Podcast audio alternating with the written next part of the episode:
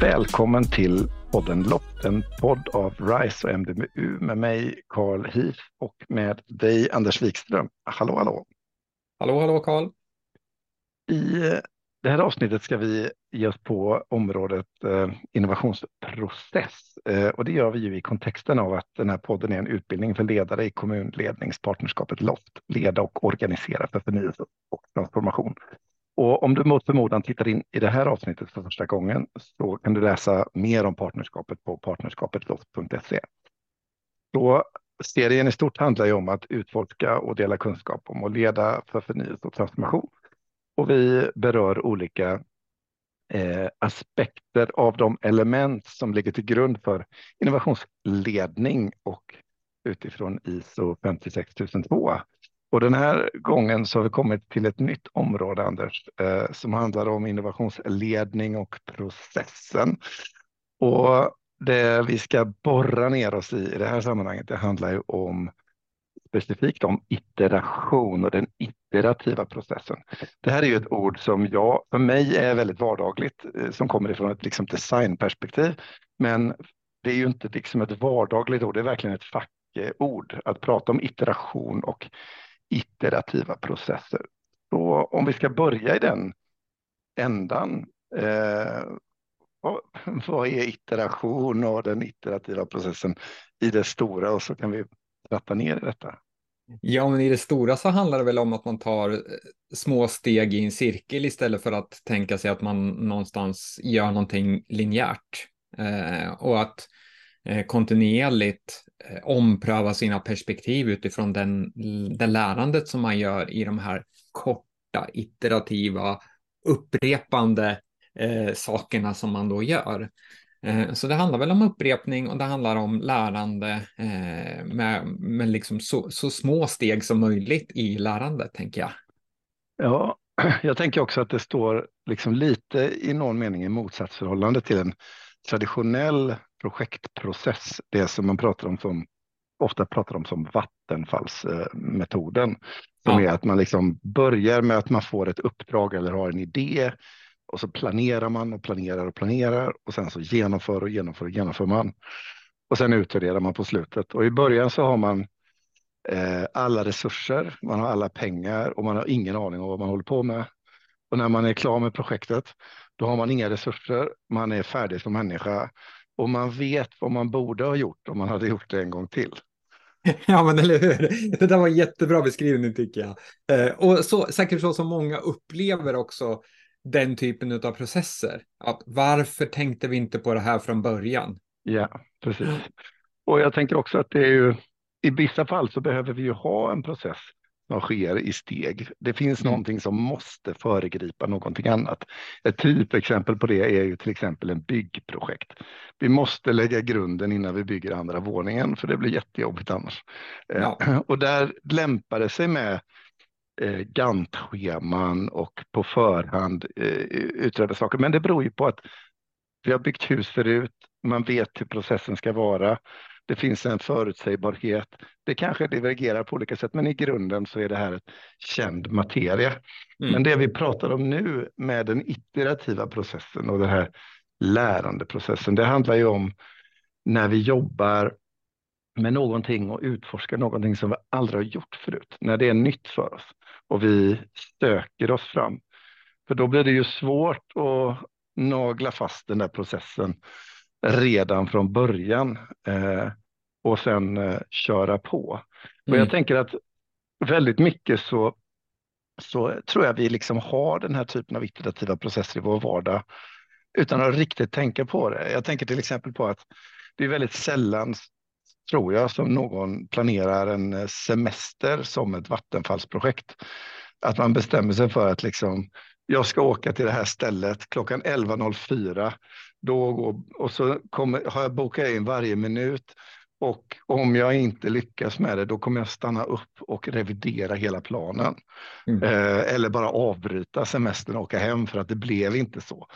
Eh, utan ja, vid semester så vet vi att ja, men oj, det var ett spännande museum som jag ville pröva på. Eller det var mm. stängt eh, eh, hotellet när jag kom fram så jag måste vänta med att checka in. Eller vad det nu är för någonting. Och att liksom i livet i stort så är vi ju vana vid att jobba med saker som vi inte har en jäkla aning om.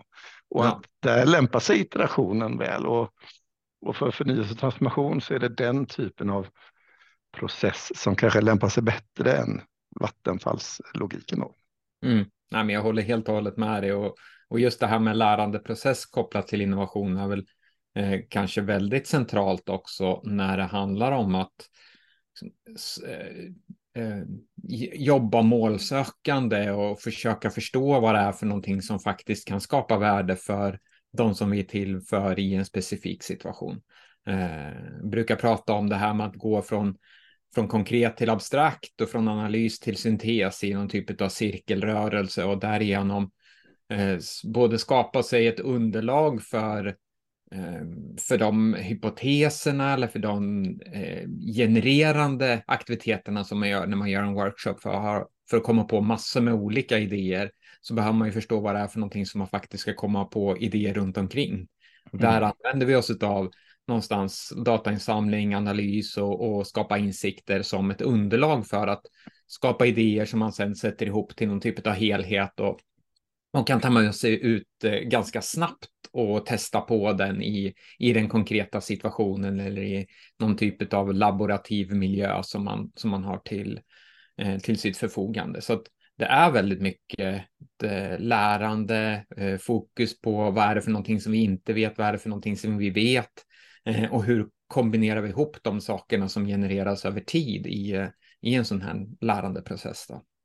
Om man bara ska nämna något kort om liksom själva iterationen, liksom, det handlar ju om att istället för att vi har den här vattenfallsprocessen med liksom en statisk liksom, början, vi, vi får en idé, vi vi har en förstudie vi genomför och sen utvärderar vi. Så bryter vi ner det där och gör egentligen samma sak fast i väldigt många små omgångar. Så man gör liksom mm. version 0.1 och så har vi en hypotes om någonting och så kanske vi gör en liten, liten prototyp på papper. Och, eh, eller vi bodystormar och prövar hur idén kan vara eller vi testar den på en nyckelperson eller någonting och så får man en erfarenhet av det där lilla testet som gör att man kanske reviderar sin hypotes lite granna man gör en ny liten test och sen så jobbar man sig fram där man gradvis skapar mervärde genom den här eh, resan någonstans. Mm. Men du, nu sa du någonting här mitt i det här lilla utlägget som du hade som kanske behöver förklaras lite grann. Bodystorma. Ja, alltså, ja men, jag älskar ju det, men kan du inte lägga ut texten lite runt omkring vad bodystorma är? Jo, men absolut. Alltså det, bodystorming är en av många metoder för att pröva någonting. Eh, det vill säga att man liksom provkör en idé. Och det kan man ju göra med, på många sätt. Man kan ju liksom rita på ett papper eller man kan bygga med legoklossar, någon liksom konstruktion för att gestalta någonting. Att bodystorma någonting, det är ju att man liksom förkroppsligar en idé, låter sig själv och kroppen och andra bli delar av någonting. Och det handlar mycket om att visualisera en tanke i rum och i tid på ett sätt som gör att det blir mer begripligt för oss hur någonting är.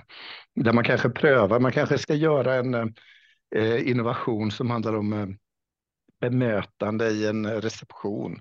Ja, då kanske man prövar bemötandet liksom med kroppen. Någon låtsas vara den som är receptionist och någon är den som kommer.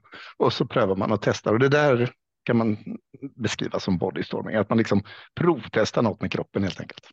Och det innebär ju också att man att det kan gå väldigt fort från i en sån här första iteration. Egentligen så skulle man ju kunna tänka sig att man att man redan vid första tillfället när man börjar undersöka någonting kommer på någon typ av eh, hypotes, får någon insikt och sen skapar någon idé och sen kan man testa den idén direkt med hjälp av bodystorming då, som inte kräver någon eh, några övriga resurser än de som finns i rummet i princip. ja, och, precis. Och det, det är väldigt ofta är det så att när man jobbar med tidiga iterationsfaser, då är just hastighet viktig. Mm. Eh, för man har liksom, man samlar idén om projektet i närminnet och där har man den och jag delar den med dig och vi är i ett rum och vi prövar en sak. Och det gör att vi kan få väldigt hög fart på att komma framåt, precis som du säger, innan det är dags att ta nästa steg. Eh, där man kanske behöver utveckla idén eller pröva den vidare på annat sätt. Men, men genom att eh, ha testningsverktyg som till exempel kroppen eller papper eller vad mm. det kan vara för någonting. Även om det är ett digitalt projekt eller vad som helst. Mm. Så kommer man fortare fram på det sättet helt enkelt. Mm, mm. Jag håller med dig. Jag håller med dig. Eh, det är faktiskt... jag, ja. jag tänker att vi ska eh, ta det här ett steg till, Anders, och mm. titta på det här med iteration är ju en del av en innovationsprocess. Och eh, innovationsprocessen eh, Eh, är ju någonting som faktiskt beskrivs i den här innovationsledningsstandarden eh, ISO 56002. Och den har ju ett, i den kontexten, innovationsprocessen, den beskrivs i steg. Kan inte du ge oss en liten interiör kring hur man utifrån standarden pratar om den här typen av saker? Ja, men absolut, absolut. Eh, vi kan väl börja egentligen med att det finns två det finns en början och en slut. Även fast det är en iterativ process så finns det någonstans en, ett början och ett slut. Eh, och början är någonstans att vi har en tydlig strategisk inriktning, en avsikt. Och det har vi pratat om, om tidigare, både när det kommer till, till ledarskapet och när det kommer till kontexten. Eh, och utifrån den avsikten som vi har med Eh, med vårt innovationsarbete eh, så måste vi börja med att identifiera vilka möjligheter eh, som finns inom ramarna för den avsikten och det, det vi avser att faktiskt göra. Och det har sin utgångspunkt faktiskt i, i, i det som vi brukar som beskrivas som den här balansen, spänningen mellan de externt drivna eh, behoven och den interna kapaciteten som vi har i organisationen. Där någonstans får vi den strategiska inriktningen, för vi måste balansera vad, vilka behov som finns externt med de möjligheterna vi har att faktiskt realisera den typen av eh, lösningar internt. Då. Eh, men också naturligtvis i, i form av vad har vi för uppdrag som organisation? Eh, välfärd, eh, ta hand om eh, äldre, fixa eh, skola som eh, möjliggör för allas, alla, att nå, alla barn att nå sin fulla potential och så vidare. Så identifiera möjligheter är den första bubblan som vi kommer till. Eh, som steg nummer två då, eh, så handlar det om att, om att skapa koncept. Och det innefattar ju både då själva insiktsarbetet eh, och eh, idégenereringsarbetet tillsammans med att man någonstans sätter ihop det här till någon typ av helhetslösning. Eh, när man väl har gjort det så måste man också validera konceptet som är det tredje steget i den här processen. Eh, och den här valideringen den ska ju ske så tidigt som möjligt. Så den här bodystormen som vi diskuterade eller som du beskrev tidigare, det är ett typiskt sätt att faktiskt extremt tidigt validera om ett koncept håller eller inte. Eh, och sen eh, går vi tillbaka till identifiera möjligheter. Så här har vi vår iterativa process som en, som en del av identifiera möjligheter, skapa koncept, validera koncept. Sen finns det iterationer även i skapa koncept, men vi går inte in så djupt i det här nu då. Så de första tre stegen alltså, identifiera möjligheter, skapa koncept, validera koncept. Och när man är färdig med de iterationerna som leder fram till att ah, men det här är en validerad, ett validerat koncept som vi faktiskt kan arbeta vidare med, då tar man och lyfter upp de sakerna till utveckla lösning. Och här kan det också ske i, i iterativa eh, steg där man använder sig av till exempel lean startup-metodik där man hypotesprövar, bygger experiment och lär sig kontinuerligt hela tiden för att just minimera riskerna med, eh, med ett eh, projekt för att utveckla lösning. När man väl har, håller på att utveckla lösning så är det också viktigt att man eh, jobbar med eh, de som faktiskt ska vara involverade i den situationen som lösningen ska komma användas i. Det vill säga, man ska alltså jobba in, implementera lösningar som är det femte steget in i utveckla lösningar. Så det här sker också iterativt, den här sista delen. Då. Och, och det är väl här man kan... har vi skapat värde. Ja, precis. Och jag tänker att på det du säger här på slutet med att eh, ta in dem som berörs. Det är ofta ja. det, det dyker upp ett annat sånt där ord som är nära associerat och det är ju personcentrerad design. Ja. Eh, som ju handlar väldigt mycket om det där att om vi vill skapa lösningar så är det väldigt, väldigt lätt hänt att man funderar och skapa lösningar på behov som man själv har. Eller lösningar, behov som ledningsgruppen har. Eh, eller någon annan, men inte den det berör. Utan vi har mm. en idé om hur andra personer skulle kunna tolka världen som vi påskriver dem utan att fråga dem. Och en mm. viktig del av eh, den här typen av processer, det handlar om det du beskriver, att, så att säga, valideringen, att pröva idén eh, när man kommer till att, att göra det, den tjänar på att prövas och utvecklas tillsammans med de som berörs. Ja, ja men verkligen, verkligen. Eh, mm. och, och, sen, och sen är det också viktigt att ha hela tiden fokus på värdeskapandet så att man inte går, går vilse alla tekniska möjligheter som finns, eh, framför allt nu också. Man kan ju göra jättemycket häftiga, coola lösningar, men det viktiga här är ju att vi ser till så att det faktiskt skapar värde i slutändan för de som vi är till för. Och här är det då viktigt att tänka på det att värdeskapande, när man har värdeskapandet i fokus, det betyder att lösningen faktiskt inte är, alltså den specifika lösningen inte är i fokus. Det är oerhört enkelt när man håller på med innovation och utveckling och gå pang på lösningen. Eh, men då inte upptäcka andra former av värdeskapande som kanske går att hitta någon helt annanstans. Mm. Det är mm. väldigt lätt hänt att till exempel lägga till saker och ting. Eh, att addera någonting till ett system för att skapa värde. Medan det kanske är precis lika värdeskapande att ta bort någonting. Mm. Eller ännu mer, men man mm. bara tänker inte på det. Och så här när det kommer till värdeskapande det är viktigt att veta, tänka på det. Att liksom det värde som uppstår ur en innovationsprocess inte med självklarhet innebär att man har skapat en pryl eller en, innova, alltså en mojäng eller uppfinning eller så, utan värdet är ju det upplevda värdet som de personer som ska dra nytta av innovationen har. Eh, oavsett om det handlar om att det är en mojäng som har tillförts eller någonting som har tagits bort eller ett beslut som har fattats eller ett system som ser lite annorlunda ut eller, eller vad det nu kan vara för någonting. Och det mm. här gör ju att när vi pratar om innovation i det här sammanhanget så pratar vi både om produktinnovation, digital innovation, tjänsteinnovation och så vidare. Det kan vara många olika saker och det kanske gör att det blir lättare att se att innovation kan vara så många olika saker i en offentlig verksamhet också. Absolut, absolut. Och jag menar värdeskapandet. Man brukar när vi pratar värde och värdelogik så brukar man säga att värdet uppstår när man konsumerar lösningen. Det är där någonstans som själva värdet ger sig till känna. Eh, och det där ofta som, eh, som brukare, eh, anhöriga och så vidare faktiskt kan känna att de, att de får ut någonting av det som har tillförts. Du var inne på det här med avsikten. Eh, mm. Och jag tänker att det här hänger ju lite grann ihop med den strategiska inriktningen på saker och ting. Att avsikten med en innovationsprocess, den hämtar sin kraft utifrån att man innan man gjorde någonting hade en idé om en strategisk riktning som man ville färdas åt för att mm. söka det här målet som man då söker med hjälp bland annat av en innovationsprocess. Mm. Så så på, hur skulle du beskriva just liksom relationen mellan den strategiska avsikten och eh, Eh, eller strategiska inriktningen å ena sidan och processens avsikt å andra?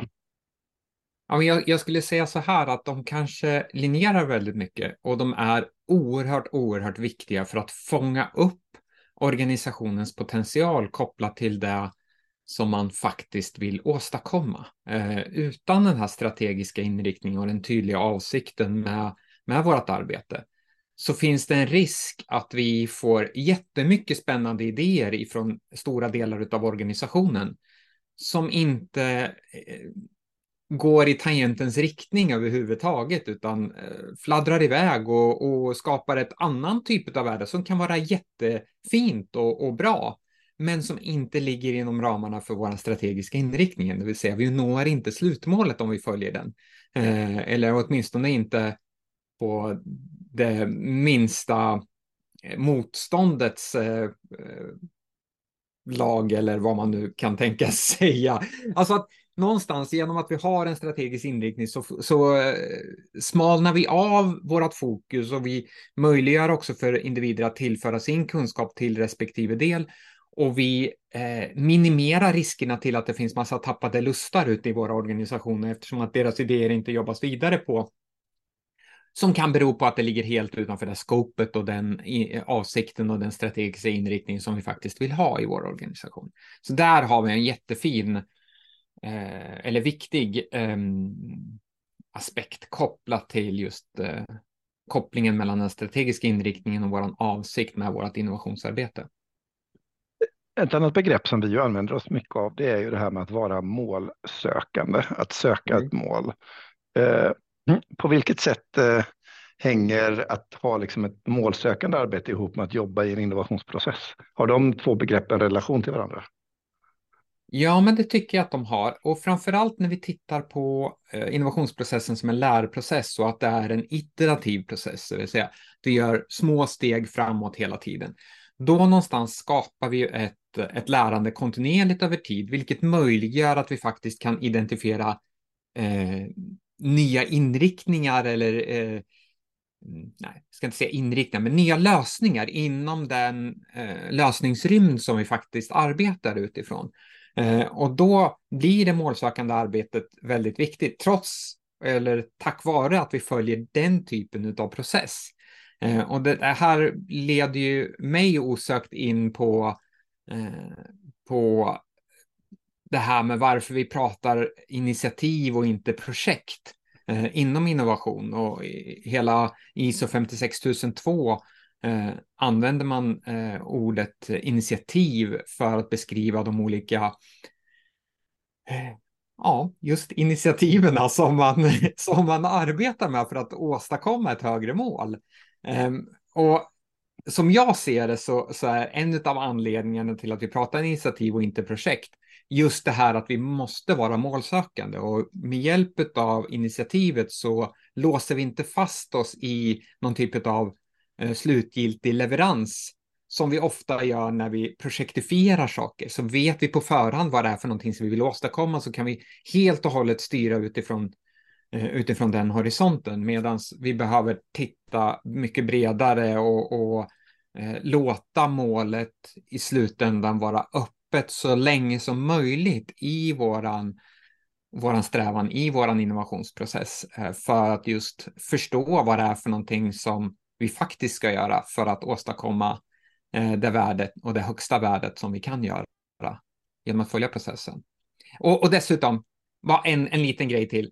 Eh, när, jag, när jag gjorde mina forskarstudier så gjorde jag ett litet, eh, en litet case-studie på, på ett företag som heter IDEO. Eh, och IDEO är, är ett välrenommerat design och innovationsföretag och anses av många som ett av världens mest innovativa företag.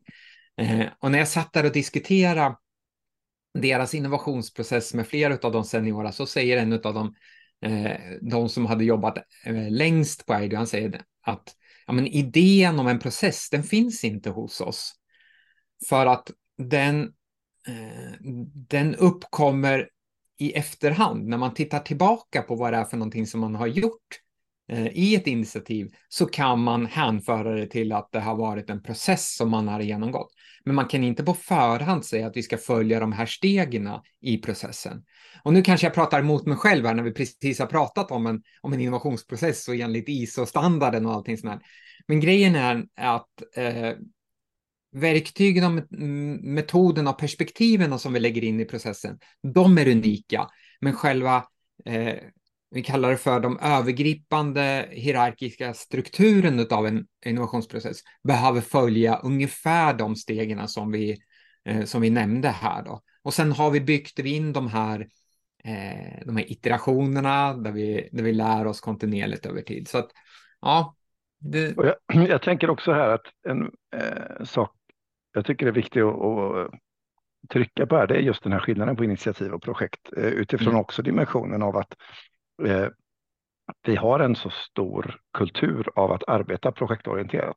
Och det finns många olika typer av projektmodeller och projektsystem och i våra större organisationer kan vi ha eh, tekniska hjälpmedel och stöd för att göra projekt och så vidare. Och det finns en uppenbar risk att kallar vi det här för ett projekt så kommer vi att så att säga föra in eh, den här processen in i strukturer som inte faktiskt är designade för att ägna sig åt förnyelse eh, och, och innovation. Och, lärande. Och, Och på det sättet så, så finns det ett värde i att inte använda sig av ordet projekt utan prata initiativ.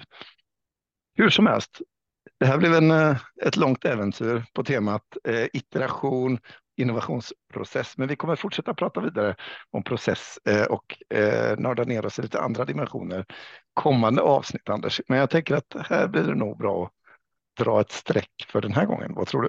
Ja, men jag tror också lite mer konkreta nästa avsnitt tror jag. Vi återkommer till det. Vi prövar ja. på det. Ja, Aha, till nästa gång. Ha det gott. Ha det gott. Hej.